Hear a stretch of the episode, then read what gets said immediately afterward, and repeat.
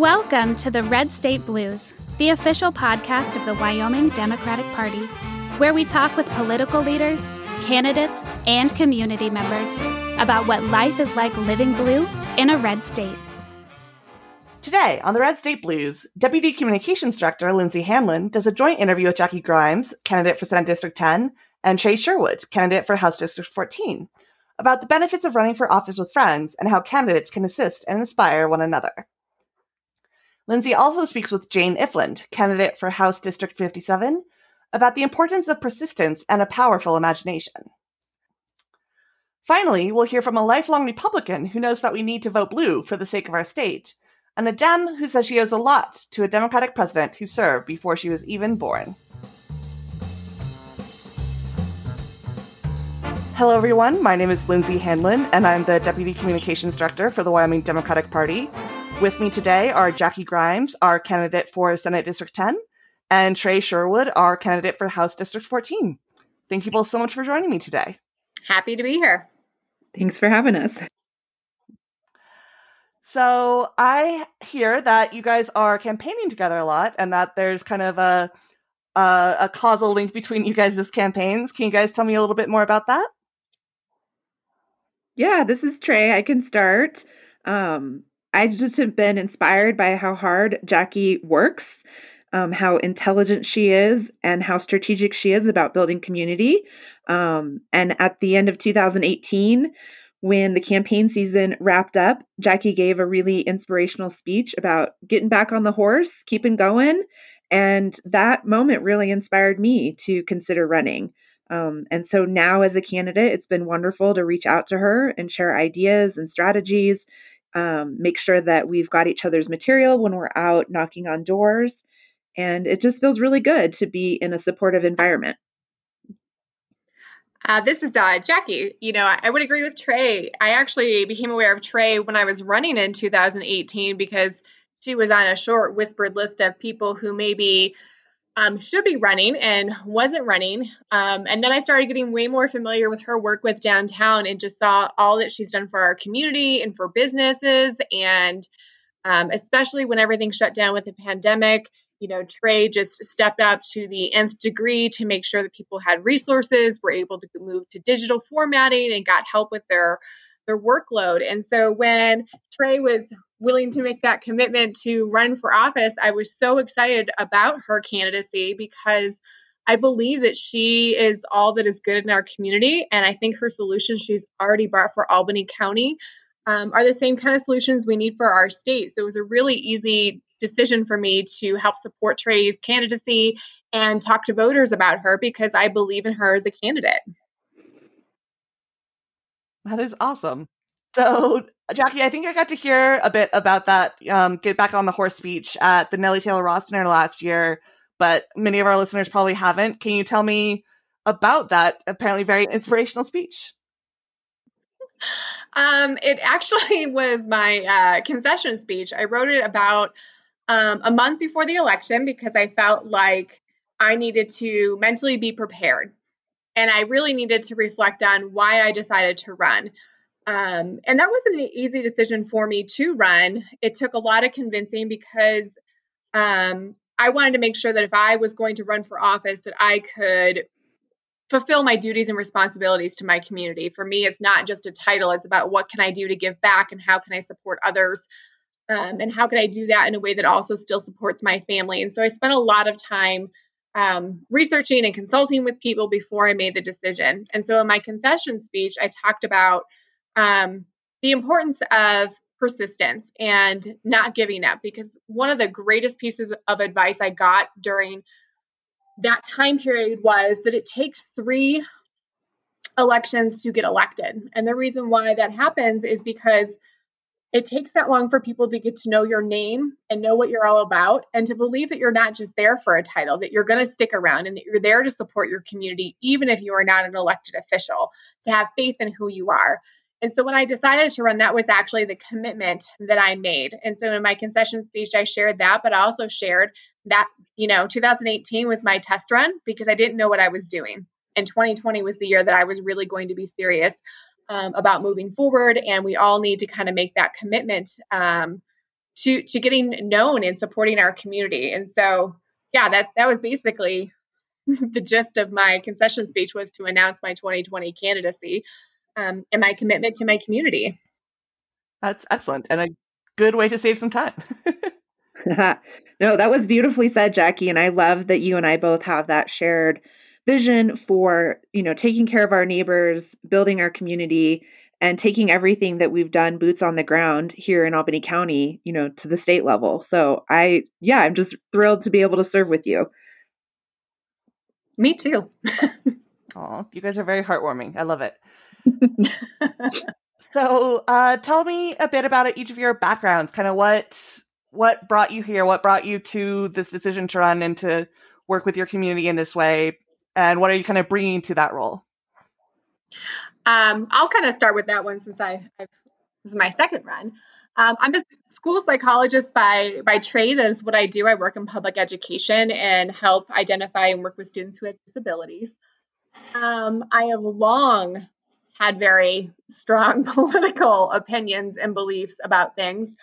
Um, and I never really thought about political office. My my family has been really involved in um, civil rights. My dads were part of the lawsuit to legalize gay marriage in Massachusetts, and I've been on the sidelines and just had faith in the system that you know I could go and live my life and do good in in my community. But I didn't necessarily feel that call to run for office. Um, and then being a public educator, I didn't necessarily see myself as a politician until one of my um, my friends, one of my women friends, she called me and asked me if I would ever consider running for office, and I immediately started laughing at her because um, I had a three year old and one year old, and that was the most insane thing I thought anyone could ever ask. Um, and so when I really started to think about, you know, what we need from our elected officials and who should be at that table, I looked at our state and I just didn't see there. You don't see women Mm-hmm. You don't see women with young children. You don't see people who have families being represented and decisions that were being made are being made by people who don't have that perspective of what it's like to live here.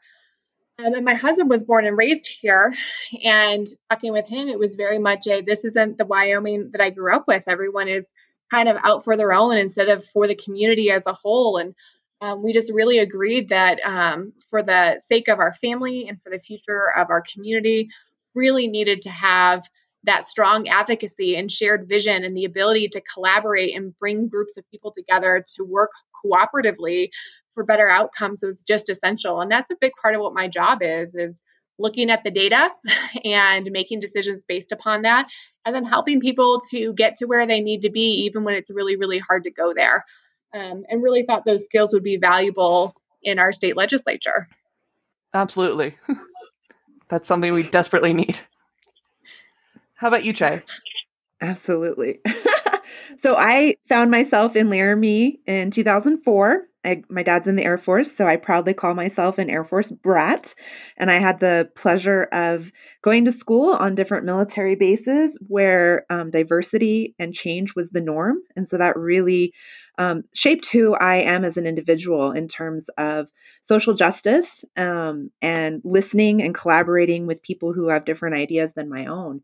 Um, so I graduated with my master's in museum studies and public history with a focus on, you know, how do you make the past relevant to people today and how does it shape who we are as a community? Um, so I landed a job at the Territorial Prison, which is a historic site. and then shortly after, I was blessed to meet my husband, who is a sixth generation Wyomingite. Um, so he just helped me fall in love with the state by touring me around and um, introducing me to new communities. Then a few years later, I was able to join the class of 2009's Leadership Wyoming, and that was just an eye opener for me to understand Wyoming's economy, our education system, our you know successes and our failures to build vibrant communities. Um, and that gave me the confidence and tools that I needed to become the Laramie Main Street director. In that role, I've served for the last 10 years. And I'm happy to say that economic development is my jam. I love working one on one with our small business owners, lifting them up, finding them resources they need to be successful, and add new jobs to our community. Um, so I want to take everything I've learned from my experience as an Air Force brat, as a historian, um, as a supporter of the public arts and our small businesses to Cheyenne to just build that sense of vibrancy, quality of place um, all throughout Wyoming. So th- that's the end of my kind of pre-planned questions. Are there any other things that you guys would like to discuss, or anything that you would like to bring up, or make sure people know about you and your campaign? I think you know, for me, what I'd, I'd like people to think of, I, 2020 just feels it feels like a heavy year. It feels at the national level, the international level, the world level, you know, just heavy. We've got a lot of um, stressful things that have happened, you know, um, and locally things are stressful. We look at the the impending budget crisis and the cuts that are coming and how much that would impact Albany County because we're a county that's really supported by public service workers and those jobs and it can feel so overwhelming that you don't see the hope. But for me, I see hope because right now I see what what you see anytime there's a, there's a big crisis. Like right now, we've got the Mullins fire in Albany County, and you see the best parts of our county coming forward. You see people rallying to bring supplies to firefighters and other emergency responders. You see people rallying to bring um, to build up money and resources for our fire department, which the you know the, the major fire departments that are battling the fire right now are volunteer fire departments, so they don't have a budget to buy them the supplies and the resources that they need. And you see people in the community offering to help people who are evacuated, either by providing them housing or having space on their property for animals. And you see the best parts of our community. And I think that's true with what we're facing right now as a community and we're facing right now as a state is that the best parts of us are going to step up and we will find a plan and we will get through this. And history has taught us that time and time again that we can face just um, kind of those really difficult moments in time, those insurmountable odds, and we overcome that. And I feel like that's where we are right now as a culture and where we are as a county, as a state, is that it might feel overwhelming. But right before or right after we get to that point where things are so overwhelming is always when the better outcomes happen. And so I don't want people to give up hope. I want them to have faith that things will come together and we have a bright future together. We just have to come together as a community and support one another. Mm, that was so beautiful. I yeah, I think one of the things that Jack many things that Jackie and I have in common is um, that we're optimists and that we lead with hope and compassion and empathy for others and care of community. That doesn't mean that we ignore the hardships around us. That just means that we hold true to our internal compass, our core values, um, and that we are part of the solution. So even though it is hard and we're in, in, in the middle of a lot of change, um, I'm excited to see so many candidates who are running despite the hardship to really get in, roll up our sleeves, and make a difference. Um, so, yes, leading with hope and empathy and compassion for others is critical to Wyoming's future. Excellent. Well, thank you both very, very much for joining me today. It's been lovely. Thank you. Oh, thanks for for hosting this and getting it together. All this new modern technology is exciting. Right? We're so fancy.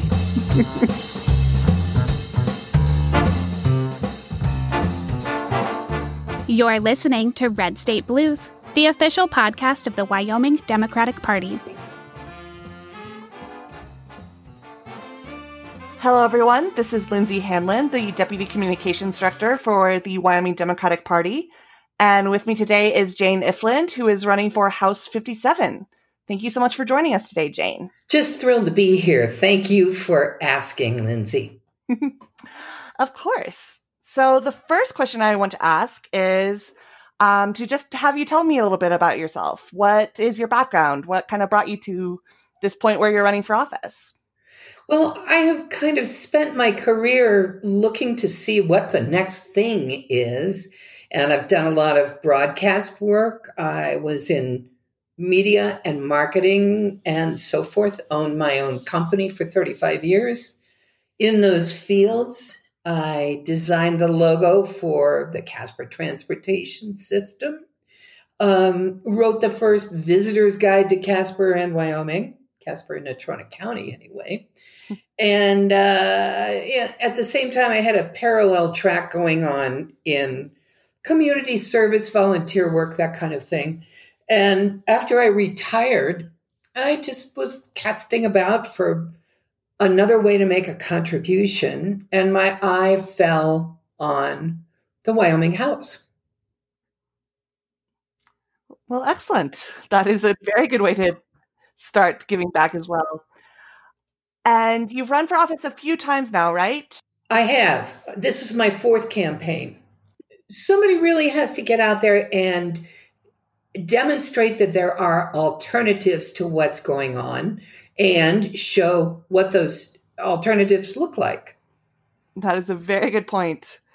So, were all four of those, or have all four races been for um, the state house, or were you running for different offices at different times? I ran for the commission once years ago. Okay. And what is it about the house that is kind of what you're focusing on? What what do you want to do or what do you want to change at the house level so that you're that's where you're focusing? Well, our our uh, present representation is really not effective. It's very ideological. It's driven by forces not resident to the district, and uh, I'm sorry to have to say this, but it's failed. The incumbent has put forth 29 bills, and out of those bills, only one has been passed into law, which makes me think that he's not in touch with the zeitgeist. Mm-hmm. That's a very good way to put that. So, what are the core issues for your campaign? What are the things that you are building your campaign around? Healthcare and access to it is certainly one. We've got to do better at giving people access to healthcare, facilitating it, and uh, in helping out our rural hospitals. We've turned down something like $45 million in federal money each year since the Medicaid expansion option was offered. And under our current circumstances, I really don't see how we can afford to keep turning back $45 million a year, which of course goes to other states then. So I definitely favor Medicaid expansion. I'm also very interested in K through 12 education and indeed to expanding it to preschool through age through age 18 or 19 or 20 whatever it takes to get that high school degree. It's the foundation of everything else. And when we think about the economic diversity that we're all striving for, the there are two things underlying companies' choices about where to locate. One is a healthy, well educated workforce, and the other is a stable tax climate so that they can plan in confidence. And that brings me to another place where I think we could be doing better. The obvious drop in revenue from extraction of all kinds just has to be taken into account. We have spent a lot of time and a lot of money on, in one way or another, insisting on coal. And what I see as I look not only in Natrona County, not only in Wyoming, not only in the United States, but around the globe, is an increasing reluctance to rely on polluting fuels for anything. So we'd be well off, in my estimation, to think through how to support the coal miners, particularly, and at the same time to find our way forward into the future in a way that does not create tax instability. Yeah, that instability is a really big thing. I mean, I've lived here, you know, most of my life and we talk about boom and bust a lot. And it seems as if kind of lately it's been bust and bust. So I'm going to circle us back a little bit actually to to the times that you've run. What do you think are some of the most important lessons you've learned from your various campaigns? What do you kind of bring forward each time? What kind of keeps you going for each next campaign?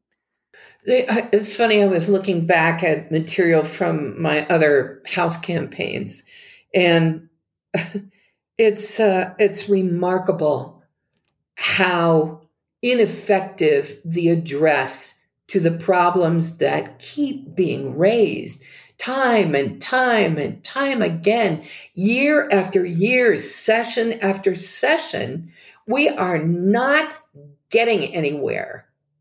So sometimes people have to hear things, think about things uh, that are different three or four or five or 10 times.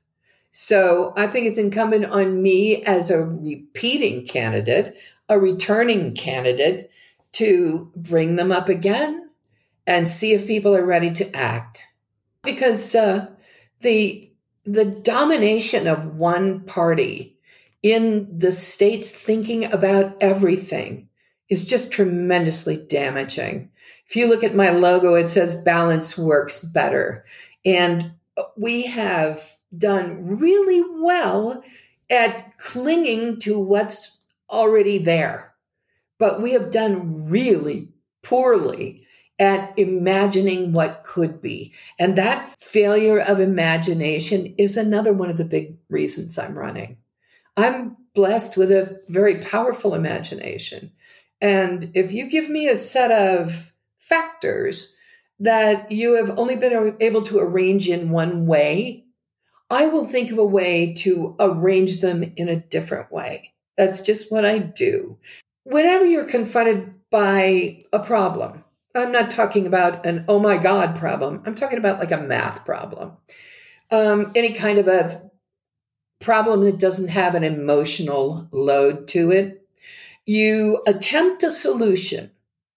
If that solution isn't effective, if it doesn't solve the problem, you can either decide that you haven't executed that solution well enough and do it again, but bigger or harder or longer or something along that line. Or you can decide that your first attempted solution uh, wasn't as good as it could have been. So you try something else. And that's right where we're stuck. And we have been stuck there for, well, I've lived in the district for 30 years. I've lived in Casper for 40 years. So, not all of that time, but for quite a lot of the recent time, that's where we've been stuck. We keep trying to figure out what we can make out of coal instead of figuring out what we can make out of our people if we come together, what we can make out of our unparalleled landscape if we can preserve and access it appropriately. It's just the persistent failure of imagination that makes me shake my head. That is all that I had for you today, Jane. Thank you so much for joining me. I really appreciate it. Sure, absolutely.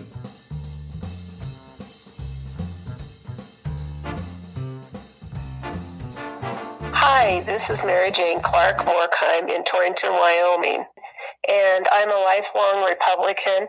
Um, this year, I just don't feel that the Republican Party has anything to offer me or anyone else. We need to vote Democratic this year um, if we're looking to the future. Um, hi, I'm Jennifer Pasqua, and I vote blue mainly because I watch what candidates do rather than what they say. And one of the candidates um, that I remember doing the most for me and my family was actually Lyndon Johnson. And of course, I wasn't alive when Lyndon Johnson was around, but he um, passed the Higher Ed Act, which created Pell Grants. And Pell Grants were how I went to college. Um, I was I grew up poor and I was unable to afford college, and I was the first person in my family to go to college. And um, I really took advantage of the Pell Grant, and I've never forgotten that. And I also vote blue um, because I think Dems really include everyone. Um, they allow you to have your own opinion. You don't have to sign a pledge of allegiance to the party. Um, you're allowed to believe what you want, and uh, that's those are the main reasons why I vote blue.